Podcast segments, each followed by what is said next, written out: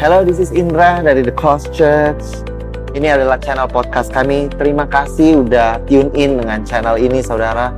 Kami berharap bahwa setiap message kami dapat membukakan lebih siapa Tuhan, saudara, dan Injil kasih karunia dan apa yang Yesus sudah lakukan di kayu salib kiranya membebaskan kehidupan saudara. Di dalam nama Yesus. Enjoy the message. God bless you. Happy Sunday The Cause. Good morning everyone yang hari ini sedang tune in di rumah. Ada yang dari Luwuk, ada yang dari Nusa Tenggara. Welcome you all into the very presence of God. Uh, saya berterima kasih terlebih dahulu kepada orang-orang yang terlibat di dalam production ini yang mungkin tidak pernah uh, kita lihat semuanya, mungkin uh, dari kameramen, soundman, orang yang melayani di lighting, LED. Uh, kita semua menghargai pelayanan yang tidak terlihat. Terlebih-lebih Tuhan menghargai mereka. Juga saya mau mengucapkan terima kasih terutama untuk our senior pastor, Pastor Indra, my mentor. Uh, juga untuk beloved Pastor Julian, Pastor Yohanes, amazing man of God, beloved pastor of us. Hari ini sebelum kita mendengarkan firman Tuhan, kita teduhkan hati kita. Kita sama-sama berdoa. Dear Heavenly Father, kami anak-anakmu datang pagi hari ini. Kami berterima kasih atas semua yang terjadi di dalam kehidupan kami. Saat ini apa pun situasi kami, kami tahu Engkau ada di sana bersama dengan kami Engkau tidak pernah meninggalkan kami, dan Engkau tidak pernah membiarkan kami. Terima kasih Tuhan atas penyertaan-Mu, your constant presence in our life. Terima kasih Tuhan, terima kasih pagi hari ini kami membuka hati kami, kami siap menerima firman-Mu. In Jesus name we pray and we give thanks and everybody say amen. Firman pagi hari ini mengambil tema He can do all things. Artinya Allah sanggup mengerjakan segala perkara. Sebenarnya judul ini tadinya saya mau tambahkan but fail. Artinya dia dapat melakukan segala perkara kecuali gagal. Dia tidak pernah bisa gagal. Allah hanya tidak bisa gagal. Itulah Allah kita. Dan ayat yang akan di, kita baca bersama uh, dari Markus pasal 11 ayat 12 sampai 14, ayat 15 sampai 17, 19, 20 sampai 22. Cukup panjang ayatnya. Mari kita baca bersama. Perikopnya tentang Yesus mengutuk pohon ara. Keesokan harinya sesudah Yesus dan kedua belas muridnya meninggalkan Betania, Yesus merasa lapar. Dan dari jauh ia melihat pohon ara yang sudah berdaun. Ia mendekatinya untuk melihat kalau-kalau ia mendapat apa-apa pada pohon itu. Tetapi pada waktu ia tiba di situ, ia tidak mendapat apa-apa selain daun-daun saja. Sebab memang bukan musim buah ara. Maka katanya kepada pohon itu, Jangan lagi seorang pun makan buahmu selama-lamanya dan murid-muridnya pun mendengarnya. Perikop berikutnya, Yesus menyucikan bait Allah. Lalu tibalah Yesus dan murid-muridnya di Yerusalem. Sesudah Yesus masuk ke bait Allah, mulailah ia mengusir orang-orang yang berjual beli di halaman bait Allah. Meja-meja penukar uang dan bangku-bangku pedagang merpati dibalikkannya dan ia tidak memperbolehkan orang membawa barang melintasi halaman bait Allah. Lalu ia mengajar mereka. Katanya, bukankah ada tertulis, rumahku akan disebut rumah doa bagi segala bangsa. Tetapi kamu ini telah menjadikannya sarang penyamun. Menjelang malam, mereka keluar lagi dari kota. Pohon ara yang sudah kering di ayat 20 Pagi-pagi ketika Yesus dan murid-muridnya lewat, mereka melihat pohon ara tadi sudah kering sampai ke akar-akarnya. Maka teringatlah Petrus akan apa yang terjadi. Lalu ia berkata kepada Yesus, Rabi, lihatlah, pohon ara yang kau kutuk itu sudah kering. Yesus menjawab mereka, percayalah kepada Allah. Have faith in God. Wow, ayatnya sangat jarang kita bicarakan ya. Yesus mengutuk pohon ara. Sebelumnya saya izinkan saya menjelaskan latar belakang. Peristiwa ini terjadi menjelang hari raya Paskah. Untuk orang Yahudi, Pesach atau Pesah dalam bahasa Ibrani atau Passover dalam bahasa Inggris adalah perayaan yang dirayakan oleh orang Yahudi setahun sekali di bulan Nisan. Bulan Nisan ini bulan pertama dari kalender Ibrani. Dan pesta ini dirayakan selama 8 hari dari tanggal 14 sampai 21 Nisan. Untuk apa? Untuk memperingati keluarnya nenek moyang bangsa Israel keluar dari tanah Mesir. Di ayat sebelumnya kalau kita membuka Markus pasal 11 ayat 1 sampai 10 Yesus sedang menuju ke Yerusalem dan banyak orang berbondong-bondong mengikuti dia di depan dan di belakangnya sambil mengeluh-elukannya. Hosana bagi anak Daud, Hosana di tempat yang maha tinggi. Lalu ia masuk ke dalam bait Allah, ia meninjau semuanya di bait Allah itu Ketika hari sudah mulai malam, ia keluar dari Yerusalem menginap di Betania bersama dengan para muridnya. Nah ini background ayat 1 sampai 10. Kemudian masuk di Markus pasal 11 yang tadi kita baca ayat 12 sampai 22. Ini ada dua kejadian yang berurutan dalam kurun waktu dua hari kalau kita perhatikan. Dan kejadian ini tampaknya tidak berhubungan satu dengan yang lain, namun sebenarnya keduanya berkaitan. Mari kita lihat bersama. Yesus dan murid-muridnya sedang berjalan. Jadi malam itu mereka menginap di Betani, mereka berjalan menuju ke Yerusalem. Terus dikatakan di ayat 12 Yesus merasa lapar. Wow, jelas ya. Dan dari jauh ia melihat ada sebatang pohon ara yang sudah berdaun dikatakan di ayat 13. Ia mendekat dan melihat kalau-kalau ada sesuatu namun tidak menemukan apa-apa. Pohon itu hanya memiliki daun saja, dikatakan seperti itu di ayat 13. Kalau kita baca dengan teliti, sebab apa? Musim panen buah ara itu belum tiba. Di ayat 14, Yesus mengutuk pohon itu agar tidak pernah lagi menghasilkan buah. Lalu mereka melanjutkan lagi perjalanan. Di ayat 15, sesampai mereka di bait suci, Yesus menyucikan bait Allah, ia mengusir para pedagang, membalikan meja-meja penukar uang, membalikan bangku pedagang merpati yang sedang berjualan. Lalu mengajar mereka menjelang malam mereka keluar lagi dari sana. Nah, keesokan paginya, ini di ayat 20, mereka kembali lagi ke Yerusalem lewat jalan yang sama. Muridnya menemukan pohon ara itu telah kering. Mati sampai ke akarnya. Wow, peristiwa ini adalah satu kejadian yang tidak biasa, gambaran yang tidak biasa, bahkan sangat berlawanan ya dengan karakter Yesus. Sangat aneh. Ia dikenal menyembuhkan orang sakit, membangkitkan orang mati, menolong, memberkati orang. Dan ini tercatat sebagai satu-satunya mujizat yang destruktif. Yesus mengutuk pohon ara itu apa sebenarnya yang terjadi? Apakah lose control karena lapar? Apalagi di ayat 13 dikatakan itu bukan musim untuk buah ara. Sounds unfair. Kenapa marah pada pohon ara yang sedang tidak pada musimnya? Adilkah kemarahannya? Nah, kita belajar melihat faktanya dulu ya. Uh, Israel memiliki empat musim.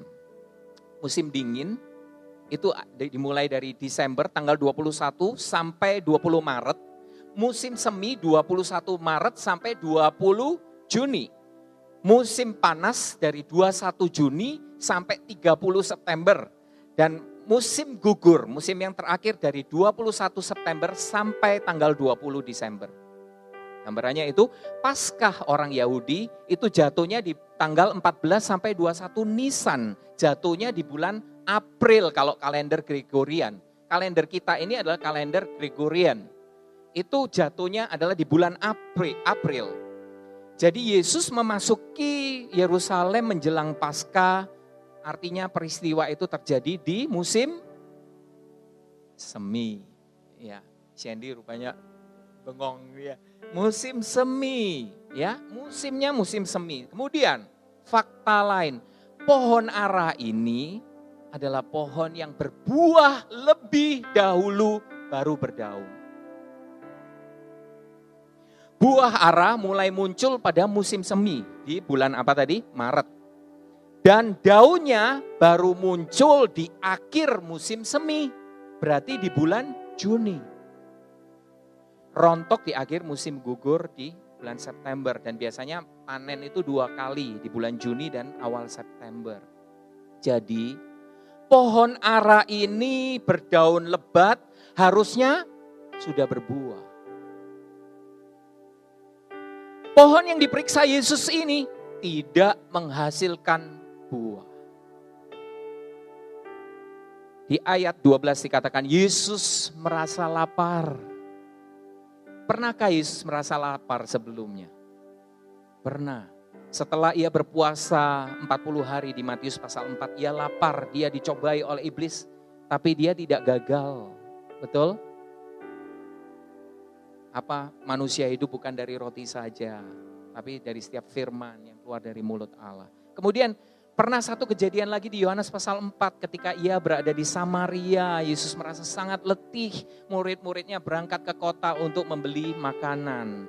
Kemudian pada saat mereka kembali, Yesus sedang bercakap-cakap dengan seorang perempuan Samaria. Setelah perempuan itu pergi, murid-muridnya menyuruh Yesus makan. Dan Yesus berkata apa? Itu di ayat 32 dikatakan, Padaku ada makanan yang tidak kamu kenal.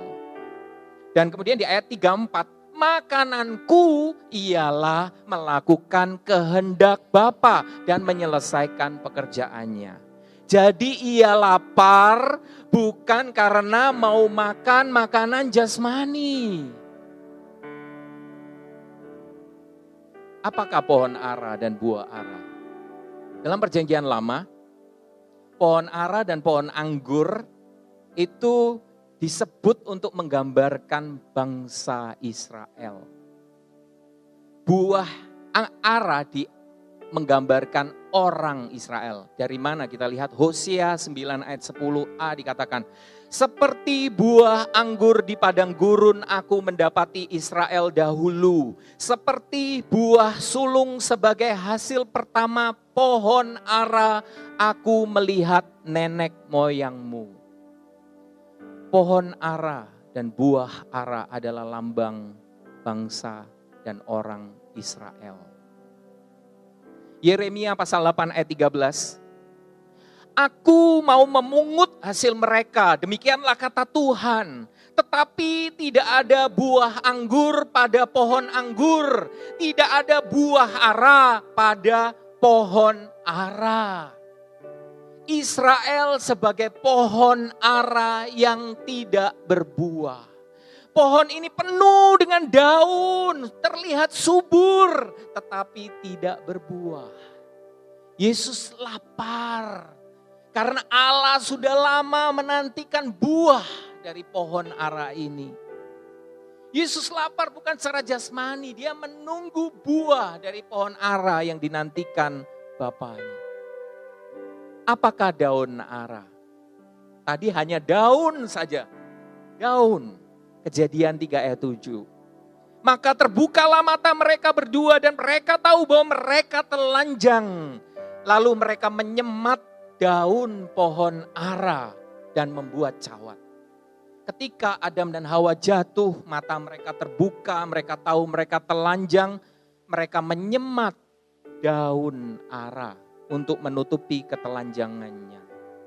Daun ara dipilih oleh manusia untuk menutupi ketelanjangan. Manusia berusaha menutupi rasa malu dosanya. Namun di pandangan Allah usaha manusia itu tidak cukup. Usaha manusia untuk membuat dirinya dibenarkan oleh Allah menutupi dosanya, ketelanjangannya itu tidak cukup. Karena apa? Sekalipun mereka sudah memakai daun ara sebagai penutup, mereka bersembunyi. Itu menunjukkan di dalam hati kecil mereka. Mereka tahu sekalipun mereka sudah tidak telanjang, tetapi mereka sadar bahwa mereka belum dibenarkan oleh Allah. Dan Allah datang mencari mereka. Di kitab kejadian Allah turun datang di taman itu mencari mereka. Yesus mondar mandir, lihat gak tadi? Allah datang mencari mereka. Kejadian 3 ayat 21, apa yang dilakukan oleh Allah. Dan Tuhan Allah membuat pakaian dari kulit binatang untuk manusia dan untuk istrinya itu lalu mengenakannya kepada mereka. Daun ara berasal dari tumbuhan, tidak memiliki darah. Sementara untuk penebusan, agar dosa mereka diampuni, firman Tuhan berkata di Ibrani pasal 9 ayat 22, dan hampir segala sesuatu disucikan menurut hukum Taurat dengan darah. Dan tanpa penumpahan darah tidak ada pengampunan. Allah menyembelih domba untuk Adam dan Hawa.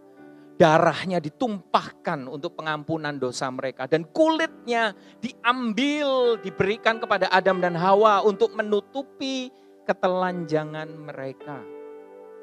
Sesungguhnya itu hanyalah bayangan. Realitanya apa?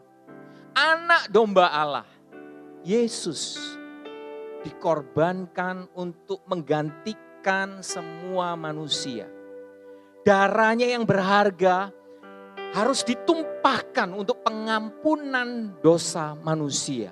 Dan kebenarannya diambil dari Yesus dan diberikan kepada manusia. Untuk apa? Menutupi ketidakbenaran manusia.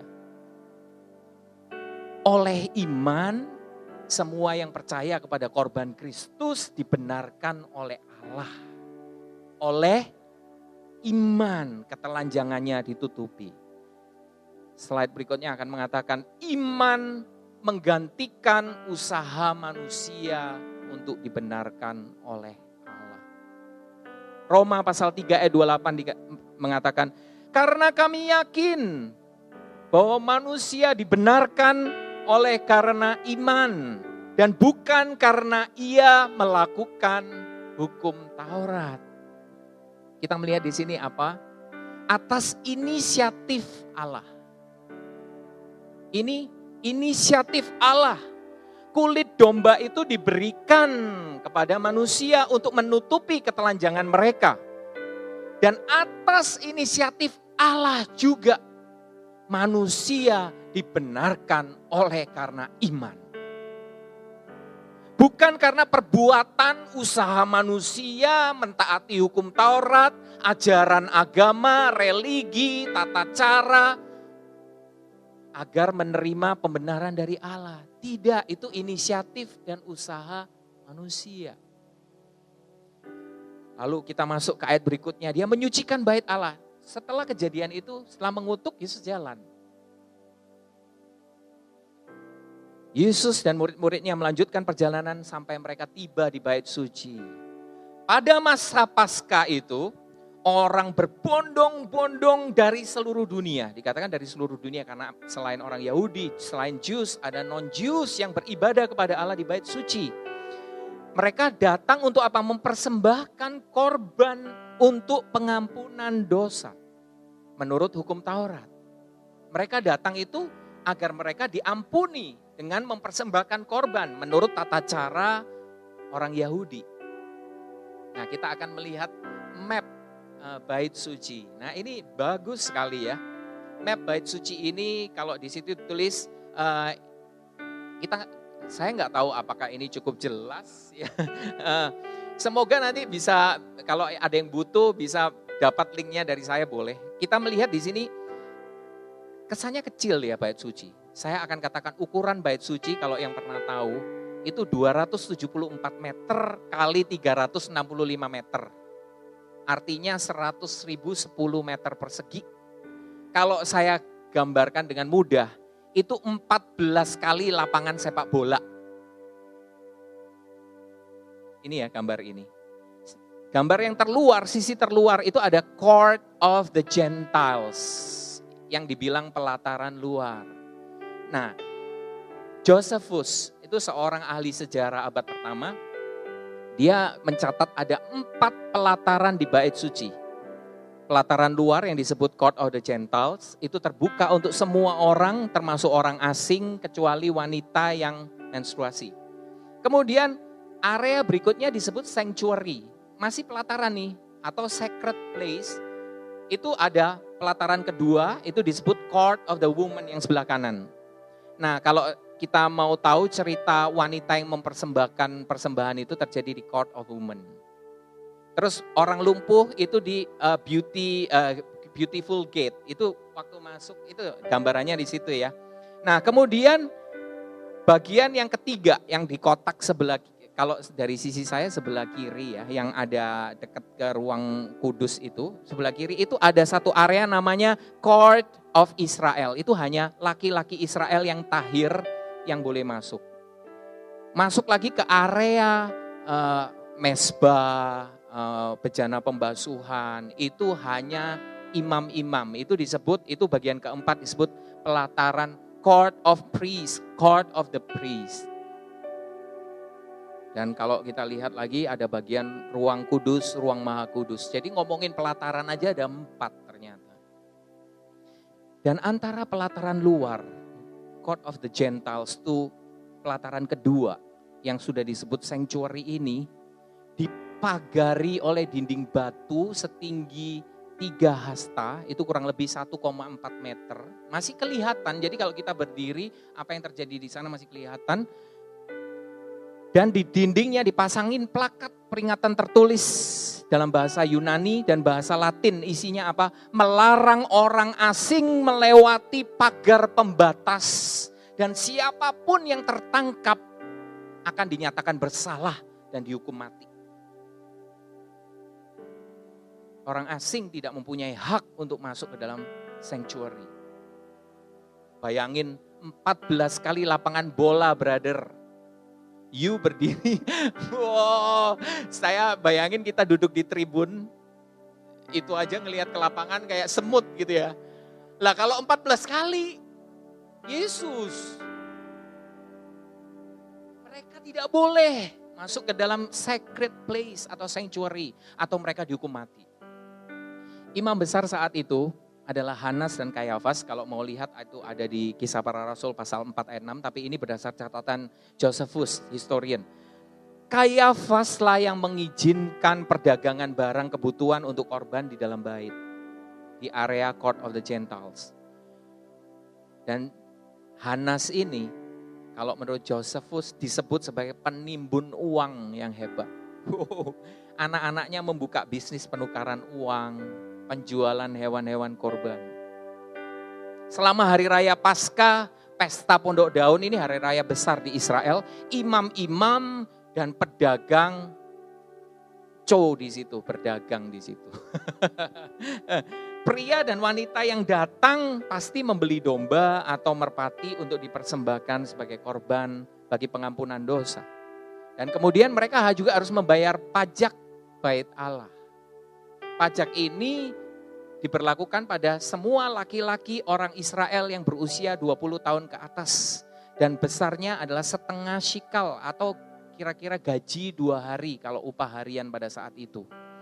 Dan uang itu harus ditukarkan ke uh, shikal kudus, istilahnya Tyrian sikel. Ada sikal yang namanya Tyrian. Maka kenapa uang itu harus ditukar? Dan orang-orang dari seluruh dunia membawa koin mereka, mereka juga nilainya tidak equal. Kenapa harus ditukarkan? Dan di koin itu sering kali ada gambar-gambar dewa atau berhala, makanya tidak diizinkan. Nah, ayat 15 uh, sebelum itu saya mau katakan seberapa besar sih kejadian Paskah. Josephus, Josephus mencatat di masa Paskah tahun 66 uh, Masehi dibutuhkan 255 ribu, 600 ribu, 250 ribu 600 ekor domba. Lah kalau merpati berapa banyak? Merpati itu korban untuk orang miskin. Kalau domba saja itu uh, dikorbankan dikorbankan sejumlah 255.600 ekor untuk satu musim Paskah itu. Begitu besar sekali bisnis yang terjadi di sana, begitu sibuk. Ayat 15, lalu tibalah Yesus dan murid-muridnya di Yerusalem sesudah Yesus masuk ke bait Allah. Mulailah ia mengusir orang-orang yang berjual beli di halaman bait Allah. Di halaman bait Allah, catat ya ini. Meja-meja penukar uang dan bangku-bangku pedagang merpati dibalikannya. Sesampai Yesus di bait suci, dia berjalan berkeliling, dia melihat, dia menjadi marah. Ia mengusir orang yang berdagang, menjungkir balikan meja-meja penukar uang, dan membalikkan bangku-bangku pedagang merpati. Kenapa? Karena Yesus melihat pemerasan. Dari catatan sejarah, para imam dan pedagang menjual domba dan merpati ini berkali-kali lipat di atas harga normalnya dan kenapa dikatakan membalikkan bangku pedagang merpati, bukan pedagang domba? Karena merpati adalah korban untuk orang miskin. Imamat pasal 5 ayat 7, mereka membawa dua ekor burung merpati. Untuk apa? Dipersembahkan sebagai korban bakaran dan korban untuk penebusan dosa. Mereka mengambil untung besar dari orang-orang yang mencari pengampunan. Khususnya orang miskin. Hal yang kedua yang membuat Yesus marah adalah eksklusivitas. Area di mana Yesus bersihkan di area court of the Gentiles. Yang diperuntukkan bagi orang-orang bukan Yahudi. Yang hanya bisa beribadah dari jauh, yang tidak punya hak. Yang dilarang untuk masuk, bahkan dibunuh jika mereka melanggarnya. Yesus marah yang ketiga adalah sistem agamawi. Membebani tetapi tidak bisa menyelesaikan masalah manusia. Usaha manusia agar dosanya diampuni dengan cara membeli, kemudian mempersembahkan korban, dan melaksanakan ritual agama tidak membawa manusia lebih dekat kepada Allah. Ia menjungkir balikan semuanya. Yesus marah yang menjungkir balikan semuanya itu. Dari luar kalau kita melihat bait suci terlihat sebagai satu pusat peribadatan yang begitu besar, begitu grande. 14 kali lapangan bola bro. Begitu megah, spektakuler, sibuk, hazel and bustle dengan aktivitas keagamaan yang terlihat tanpa celah Rizka. Namun di pandangan Allah, Semuanya itu tidak cukup. Seperti pohon ara yang penuh dengan daun, terlihat subur. Namun tidak ada satupun buah kebenaran yang dihasilkannya. Seperti penutup daun ara yang dibuat Adam tidak bisa bertahan lama, kita tahu. Semua aktivitas manusia ini juga sementara. Allah menyediakan penutup kulit anak domba. Allah menyediakan Yesus untuk menjadi korban tebusan, korban pendamaian bagi semua orang, termasuk orang miskin yang tidak mampu bahkan membeli burung merpati. Ia memberikan keselamatan secara gratis, secara cuma-cuma. Namun orang Israel menolaknya. Orang Israel bahkan mau membunuhnya. Ayat 17. Yesus berkata, bukankah ada tertulis rumahku akan disebut rumah doa untuk segala bangsa. tercatat untuk segala bangsa. Bukan hanya orang Yahudi, kita juga orang Indonesia. Menariknya, Yesus ini datang ke bait Allah, membersihkan bait Allah di court of the Gentiles. Wow, thank you Jesus. Dia datang di pelataran luar untuk kita. Tahu nggak?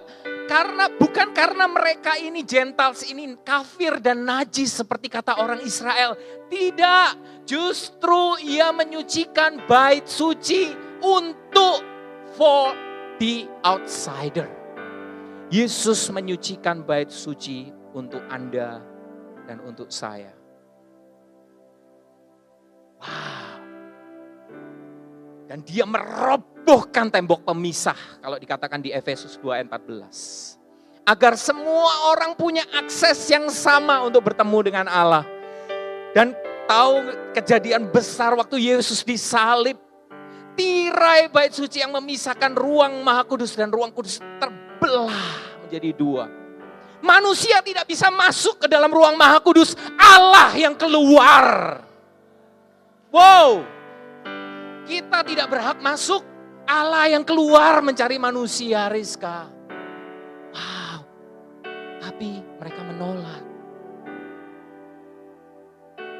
Yesus mengutuk pohon ara, menyucikan bait Allah, uh, menyucikan bait suci bait Allah untuk menjelaskan tentang usaha manusia dan keangkuhan agamawi gagal membuat manusia dibenarkan oleh Allah keangkuhan ini menolak inisiatif Allah. Manusia merasa sanggup, manusia merasa bisa dengan ibadahnya mereka dibenarkan oleh Allah.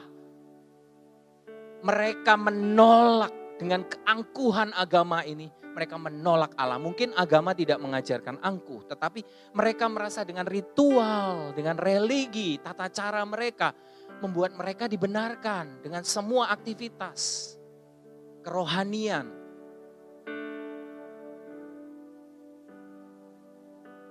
Yesus sudah datang, anak domba Allah itu sudah datang, sudah diberikan, tapi ditolak. Ayat 20 sampai 22. Pagi-pagi ketika Yesus dan murid-muridnya lewat, mereka melihat pohon ara tadi sudah kering sampai ke akar-akarnya. Maka teringatlah Petrus akan apa yang terjadi. Lalu ia berkata kepada Yesus, Rabi lihatlah pohon ara yang kau kutuk itu sudah kering. Yesus menjawab mereka, Percayalah kepada Allah. Have faith in God. Esokan hari pohon ara itu sudah kering. Mengutuk pohon ara, menyucikan bait suci, menunjukkan pada kita. Segala hal yang tidak berakar di dalam dia pasti layu dan mati. Kenapa saya katakan bahkan bait suci yang sudah dibangun seribu tahun sebelum masehi segera layu juga. Di Markus pasal 13 Yesus menubuatkan bahwa bait suci akan dihancurkan dan pada tahun 70 Masehi tentara Romawi dipimpin oleh Kaisar Titus menghancurkannya. Dan sejak saat itu tradisi persembahan korban juga dihentikan. Si Manusia sombong. Saya punya cara untuk saya dibenarkan. Tapi itu sementara. Dan itu tidak bisa. Next slide. I'm so blessed with this. He cursed the tree and cleansed the temple. He was cursed on the tree and cleansed us his temple. Come on, man.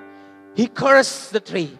He cleansed the temple. He was cursed for us on a tree. And he cleansed us his temple. Dia merobohkan tembok pemisah membelah tirai yang memisahkan kita dengan dia agar dia selalu dekat dengan dia. Kita ada di dalam dia, dia ada di dalam kita. Itu di Yohanes pasal 15 ayat 4 supaya apa? Menghasilkan buah kebenaran.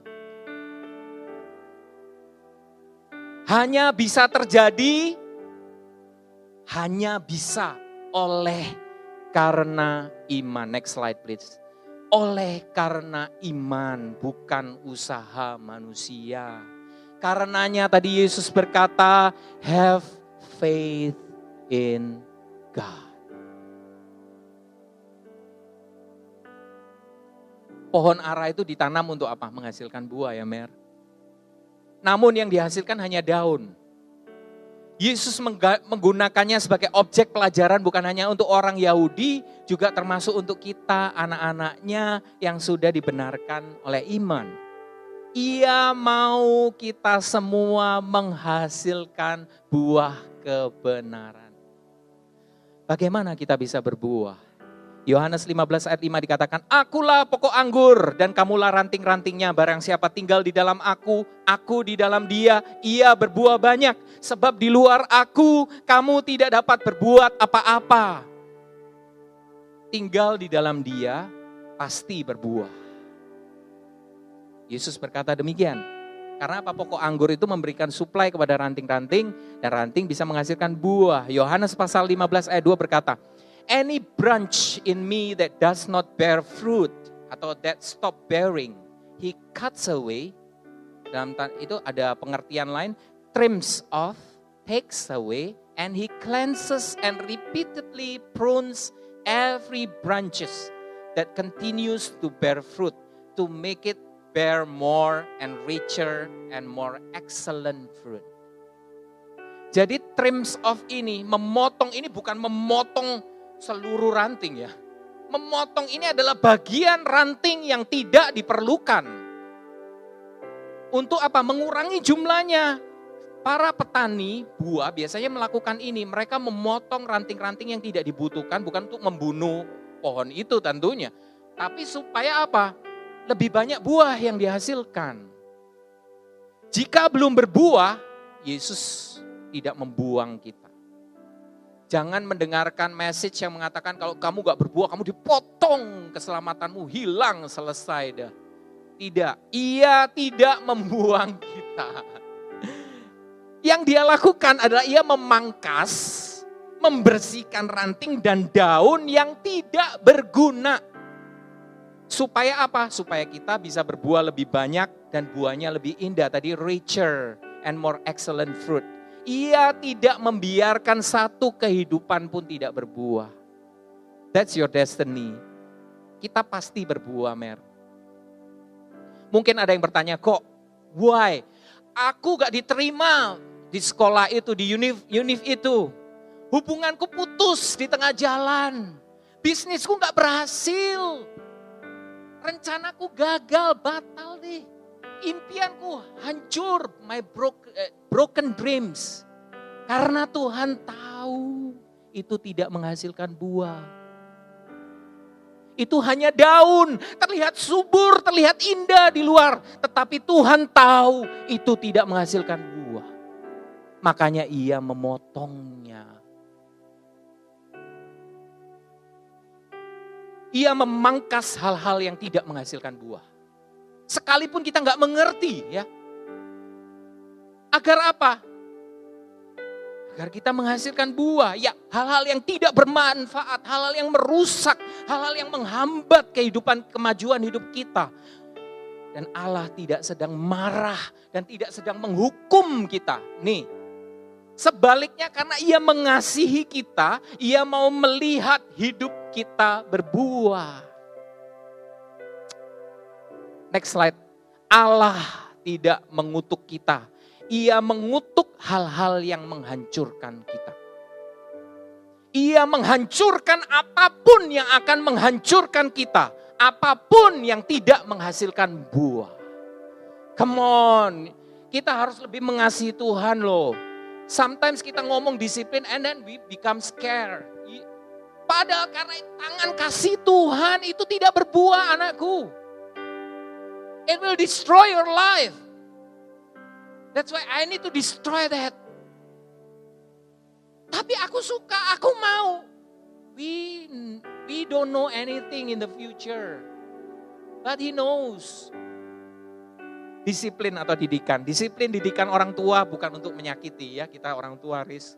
Jadi saya kangen banget sama Jadi. Uh, kita mendidik anak kita bukan untuk menyakiti, menghukum agar anak kita menderita. Itu orang tua yang masuk ke ward khusus.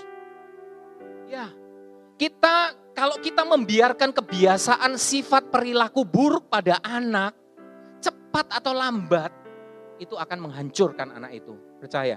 Anak yang males misalkan, tidak tanggung jawab, anak yang suka berbohong, curang, pemarah, narkoba, ngebut, biarin aja. Coba, apa yang terjadi?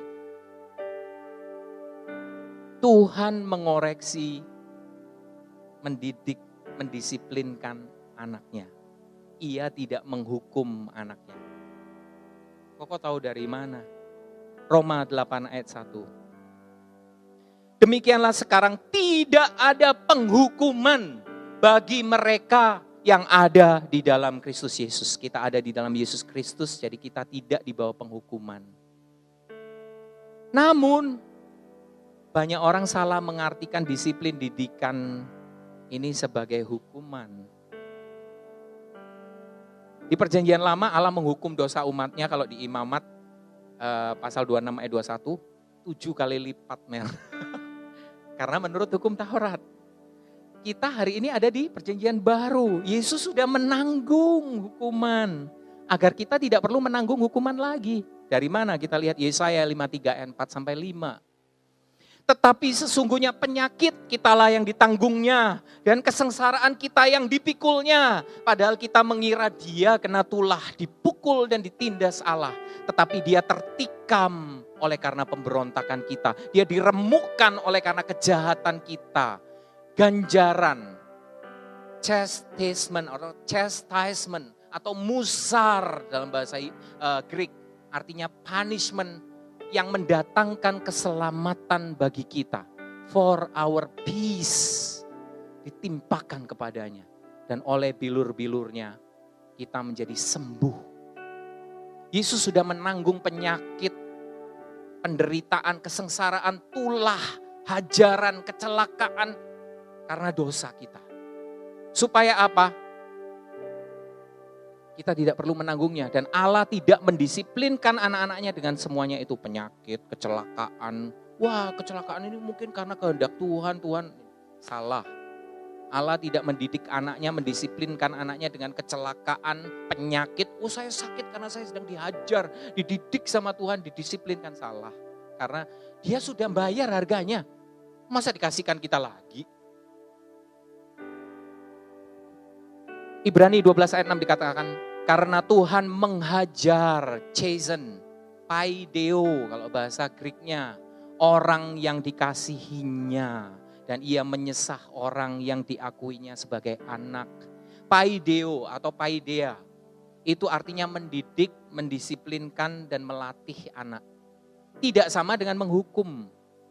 Ibrani 12 ayat 7. Jika kamu harus menanggung ganjaran atau chastening atau paidea, Allah memperlakukan kamu seperti anak.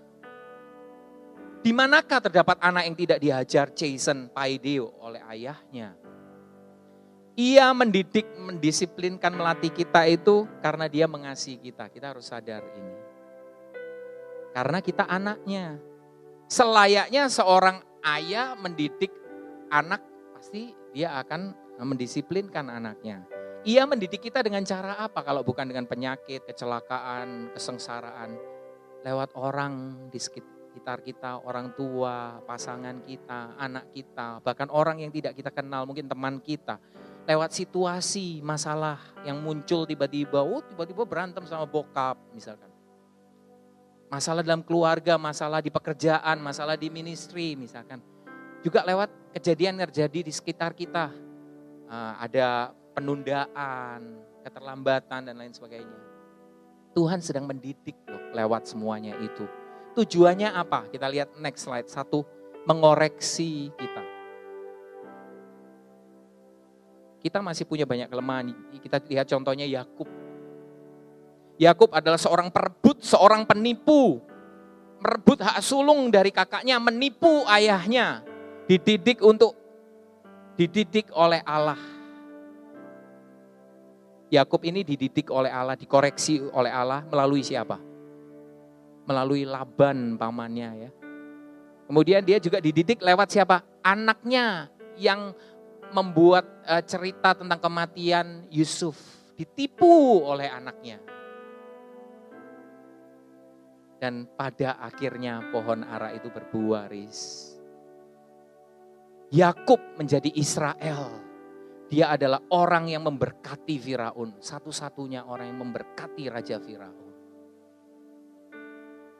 Pohon ara ini berbuah. Lewat apa? Koreksi. Untuk dapetin istri ditipu 14 tahun, cing. Fer, 14 tahun dapat istri gimana, Fer? Kerja, gak dibayar demi istri. wow. Iya karena dia adalah seorang perebut penipu dia dididik, dikoreksi oleh Allah. Dan dia menjadi Israel. Kemudian yang kedua, tujuan disiplin Allah itu untuk to teach and to train, mengajar dan melatih kita seperti Yusuf. Melewati begitu banyak hal, pengkhianatan, kekecewaan, fitnah, penderitaan, to teach and train him. Pada akhirnya pohon itu apa? Berbuah. Dari seorang budak menjadi napi, menjadi seorang perdana menteri di Mesir. Allah mempersiapkan karakter Yusuf, kapasitas Yusuf selama berapa? 13 tahun. 13 tahun. Lewat perjalanan yang berat, berliku. Allah itu sedang mempersiapkan Yusuf. Kenapa? Agar berkat yang diberikan itu tidak menghancurkan Yusuf. Come on. Jika Yusuf masih punya kemarahan, kepahitan, bitterness, kekecewaan, dia bukan saja tidak bisa menjadi berkat bagi keluarganya yang lain, dia juga tidak bisa menjadi berkat bagi seluruh bumi karena seluruh bumi pada saat itu sedang dilanda kelaparan. Hei, itulah tujuan disiplin Tuhan. Kemudian yang ketiga, indah sekali ini. Disiplin Tuhan itu adalah untuk to protect untuk melindungi, untuk menjaga kita. Hei, Tuhan selalu ingin memberikan apa yang kita inginkan. Dia tidak pernah menahan-nahan kebaikannya. Dikatakan di Mazmur, tidak pernah. Tapi kalau dia sampai tidak memberikan sesuatu seperti yang kita inginkan, artinya semata-mata karena ia melindungi kita to protect you even from yourself. Oh my goodness. Ia menghindarkan kita dari masalah yang akan muncul di kemudian hari karena ketidaktahuan kita. He knows. Dan yang keempat, indah sekali. To bring us out to a new territory for greater blessing. Membawa kita ke teritori baru yang lebih besar. Ini kita lihat di cerita Israel dulu, khotbah Pastor Indrantah satu dua tahun yang lalu di mana orang Israel dibawa keluar dari Goshen. Seperti seorang raja wali menggoncang menggoncang sarangnya. Ingat ya, kalau yang yang uh, mau boleh dicari khotbah itu sangat indah sekali. Waktu uh, induk raja wali mau bertelur dan mengerami telurnya, induk Raja Wali akan menaruh bantalan di sarangnya dengan bulu-bulu burung atau mungkin jerami-jerami yang kering untuk menjadi padding supaya melindungi. Setelah itu Raja Wali akan bertelur dan kemudian mengerami telurnya. Setelah telur ini menetas anak-anak Raja Wali hanya menunggu orang tuanya memberi mereka makan. Apa pun yang diberikan mereka tinggal uh, disuapin oleh induknya bulu anak-anak Raja Wali itu mulai tumbuh. Eh, keenakan rupanya ya. Stay there. Terus tinggal uh, or, induknya suapin makanan. Sampai satu saat di mana induknya melihat, hei, ada begitu banyak hal yang bagus, begitu luas di luar sana. Kamu nggak tahu, kamu cuma taunya sarang ini empuk, nyaman, anget, dan apa yang dilakukan induknya? Dia cabutin tuh uh, paddingnya. Yang untuk empuk-empuk itu diambil, bulu-bulu jerami diambilin. Sehingga yang tersisa tinggal ranting-ranting yang keras, yang tajam, yang menusuk. Sehingga anak-anaknya merasa induk. Ay, mam ay kayaknya rada mulai lunatic kayaknya deh. Ini kenapa kok jadi kayak gini? Induk apaan begini? Diambilin tuh. Mulai nggak nyaman. Terus pagi hari dia bawa anaknya ke tepi sarang dan kemudian dorong. Wah, wah anak Raja Wali itu dia dengan dengan berusaha karena belum pernah terbang dia bro. Dia terbang dengan mengepakkan sayapnya, berusaha untuk tetap terbang, tapi nggak bisa. Mungkin gitu ya. And then apa yang terjadi? Begitu dekat dengan tanah, induk itu segera menukik dan kemudian menopang anaknya dengan sayapnya, membawa kembali terbang, diletakkan lagi di atas sarang. Ah, thank you, mommy. I thought that you really become nuts, gitu ya. Tapi uh, ya, at least sekarang I gak jadi mati, gitu ya. Anak-anaknya akan berkata seperti itu. Tapi ibunya bilang, oke, okay, tomorrow is another day. besok ada lagi. Nah besoknya juga gitu, didorong lagi. Berhari-hari demikian. Finally, anak itu mulai mengepak sayap sayapnya dan mereka terbang. Apa yang dipikirkan oleh anak Raja Wali pada saat itu? Pada saat dia dilemparkan, didorong itu dia merasa ibuku sudah tidak mengasihi aku. Allah sudah nggak sayang sama aku. Tapi apa yang ada di pikiran induk Raja Wali adalah untuk membawa anak-anak itu ke new territory. For a greater blessing. Dan itu harus dilakukan Jendi. Kalau enggak stay there, stay the same. Ada lagunya ya, Westlife. Oke. okay. Oh, I'm sorry. My generation Rizka. Why you Oke. Okay. Oke. okay. Terus uh, kita melihat yang terakhir tujuannya. Sebenarnya bukan terakhir, ini yang paling penting. Tema kita hari ini menghasilkan buah kebenaran. Ibrani 12 ayat 10 sampai 11 dikatakan, sebab mereka mendidik chasten kita dalam waktu yang pendek sesuai dengan apa yang mereka anggap baik, tetapi dia menghajar chasten kita untuk kebaikan kita. Supaya kita beroleh bagian dalam kekudusannya. Memang tiap-tiap ganjaran chastening pada waktu ia diberikan tidak mendatangkan sukacita tetapi duka cita. Tetapi kemudian ia menghasilkan buah kebenaran yang memberikan damai kepada mereka yang dilatih olehnya ayat 10 dikatakan tadi, dia mendidik kita untuk kebaikan kita. Catat kebaikan kita, bukan untuk kebaikan Tuhan. Kita berpikir kita didik untuk menyenangkan Tuhan. Dikatakan itu bukan untuk Tuhan. Kita dididik itu untuk kita. Wow, supaya apa? Supaya kita beroleh bagian di dalam kekudusannya. Bukan supaya kita mentaati Tuhan dengan hidup kudus. Apa bedanya?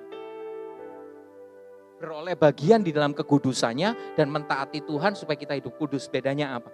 Disiplin didikan Tuhan itu membuat sifat dan karakter Kristus itu bertumbuh. Bertumbuh di dalam kita. Kita tahu Yesus tidak mengenal dosa ya karakternya ini tumbuh di dalam kita. Dan ini kalau dia tumbuh asal kita tetap tinggal di dalam dia, akan menghasilkan buah kebenaran. Yaitu kekudusan salah satunya. Disiplinnya tidak mengajar kita untuk berusaha dengan kekuatan sendiri untuk menjadi kudus. Anak Tuhan hiduplah dengan berusahalah kudus. Karena kekudusan dari usaha kita hanyalah daun, Shen. Kita berpikir daun itu hal yang negatif. Enggak, bahkan kekudusan, wah Rizka sabar. Tapi kesabaran kita adalah kesabaran daun, bisa. Bukan dari sifat dan karakter Kristus. Kekudusan yang dimaksud di ayat ini adalah buah yang dihasilkan secara otomatis, Fer dan hasilnya permanen. Kadang sabar, kadang nggak sabar, kadang kudus, kadang nggak kudus, nggak permanen ya. Nah kalau karakter Kristus yang bertumbuh, sifat Kristus, Kristus nggak pernah berdosa. Diojok-ojokin juga nggak berdosa. Kita sering bilang, wah gue berdosa, gue lemah gara-gara teman gue nih si Ferry nih, iblis. Iya, tapi tahu nggak sih kalau buah yang dihasilkan dari sifat dan karakter Kristus itu otomatis dan permanen. Never change. Haleluya. Galatia 5 ayat 22 sampai 23. Tetapi buah roh ialah kasih, sukacita, damai sejahtera, kesabaran, kemurahan, eh, kebaikan, kesetiaan, kelemah lembutan, penguasaan diri. Disiplin, didikan, latihan Tuhan bertujuan membuat kita menghasilkan buah-buah kebenaran, buah-buah roh. Bahkan di area yang sebelumnya selalu menjadi kelemahan, struggle kita. Kita tidak mampu mengasihi orang yang menyakiti kita. Mampu. Yesus kalau buah itu tumbuh, Yesus itu menjadi kasih kita. Bukan berusaha keras karena perintah yang pertama adalah perintah yang kedua kalau enggak cilaka kita enggak diberkati. Hidup di bawah kutuk harus memaafkan. Bukan karena itu. Yesus menjadi kasih buat kita. Kita gak bisa sabar sama situasi ini. Pandemi mestinya satu tahun selesai. Kok lama? Saya nggak bisa sabar dengan situasi, apalagi ngelihat orang-orang yang mengecewakan kita. Yesus menjadi kesabaran kita. Kita nggak mampu menguasai diri menghadapi godaan, cobaan, apalagi kalau orang yang uh, punya kecanduan terhadap hal-hal tertentu. Gak sanggup Tuhan, gak bisa. Rokok, vape, atau drugs, ataupun apa pun itu buah dan sifatnya menjadi penguasaan diri. Buah dari sifat Tuhan itu menjadi penguasaan diri. Enggak berusaha tapi bisa. Oh. Saat kita merasa putus asa karena masalah, anak kita mungkin kondisi keuangan ataupun apa pun, Yesus menjadi pengharapan kita. Yesus menjadi sukacita, Yesus menjadi damai sejahtera, Yesus menjadi kesetiaanku, Yesus menjadi hikmat, kebenaran, segala-galaku, menggantikan kelemahan-kelemahanku. Kuncinya adalah tetap tinggal di dalam dia baru berbuah. Tetap tinggal di dalam dia. Ini lima menit terakhir. Situasi buruk yang tidak bisa kita kendalikan. Kesulitan dan masalah akibat keputusan kita yang salah atau oleh, oleh karena tindakan orang lain yang sedang kita alami itu bukan hukuman Tuhan. Saya katakan lagi ya, situasi buruk yang saat ini sedang terjadi yang nggak bisa kita kendalikan. Kesulitan dan masalah akibat keputusan tindakan kita yang salah ataupun karena orang lain, tindakan orang lain. Bukanlah hukuman Tuhan buat kita. Allah akan memakai segala hal dalam hidup kita untuk mendidik, melatih, mentraining kita, mendisiplinkan kita untuk kebaikan kita. Jika saat ini kita frustrasi atau merasa gagal atau kecewa, merasa nggak sanggup lagi. Yesus ada di situ, di titik itu bersama dengan kita. Ia peduli. Ia tidak membiarkan kita selalu gagal, dikontrol oleh masalah, dikontrol oleh kesulitan, mungkin oleh kecanduan, oleh hobi, oleh uang atau apa. Ia akan memotong ranting-ranting dan daun-daun yang tidak berguna, membersihkan kita bait sucinya, agar kita menghasilkan banyak buah. Ia mengutuk dan menghancurkan semua hal yang menghancurkan kita agar kita semua tanpa kecuali menghasilkan buah kebenaran, buah-buah roh. Ini loh hati Bapa. Mazmur 103 ayat 1 sampai 5 ayat terakhir. Pujilah Tuhan hai jiwaku. Pujilah namanya yang kudus hai segenap batinku. Pujilah Tuhan hai jiwaku dan janganlah lupakan segala kebaikannya dia yang mengampuni segala kesalahanmu, yang menyembuhkan segala penyakitmu. Dia yang menebus hidupmu dari lubang kubur, yang memahkotai engkau dengan kasih setia dan rahmat. Dia yang memuaskan hasratmu dengan kebaikan, sehingga masa mudamu menjadi baru seperti pada burung Raja Wali. Allah memahkotai kita dengan kasih setia, loving kindness, grace, dan rahmat, mercy. Dia mau memuaskan hasrat kita dengan kebaikan.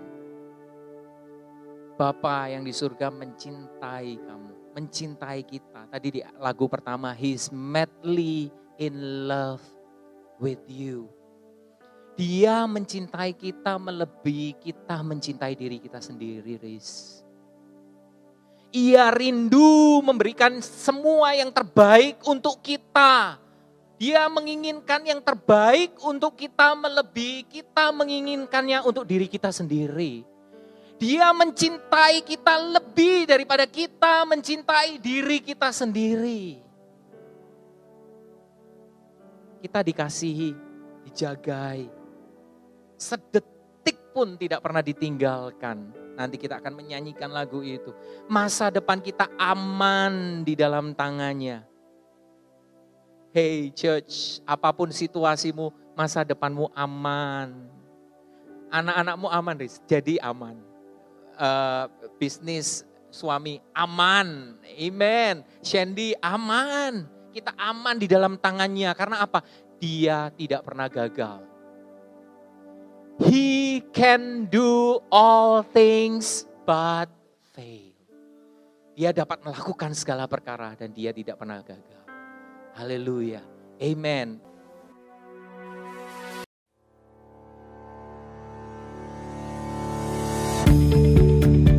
Terima kasih lagi sudah mendengarkan episode ini saudara dari podcast ini. Thank you so much saudara. Saya berharap bahwa Injil kasih karunia dan apa yang Yesus sudah lakukan bisa membebaskan kehidupanmu, saudara. Kalau saudara diberkati, saya mengundang saudara untuk share, saudara, um, sermon ini baik secara pribadi kepada your friends and your family, saudara. Atau you can screenshot dan kau bisa bagikan kepada sosial media, saudara. Dan jadilah terang, saudara. I hope um, message ini melalui saudara bisa memberkati lebih banyak orang lagi. Dan kalau saudara diberkati, saya mengundang saudara untuk subscribe kepada channel podcast ini. Again, I want to thank you. Berterima kasih kalau saudara mendengarkan dan mengizinkan dirimu diberkati dari apa yang kami lakukan. Terima kasih, Tuhan berkati. God bless you and bless you and bless you again. In Jesus' name. Amen.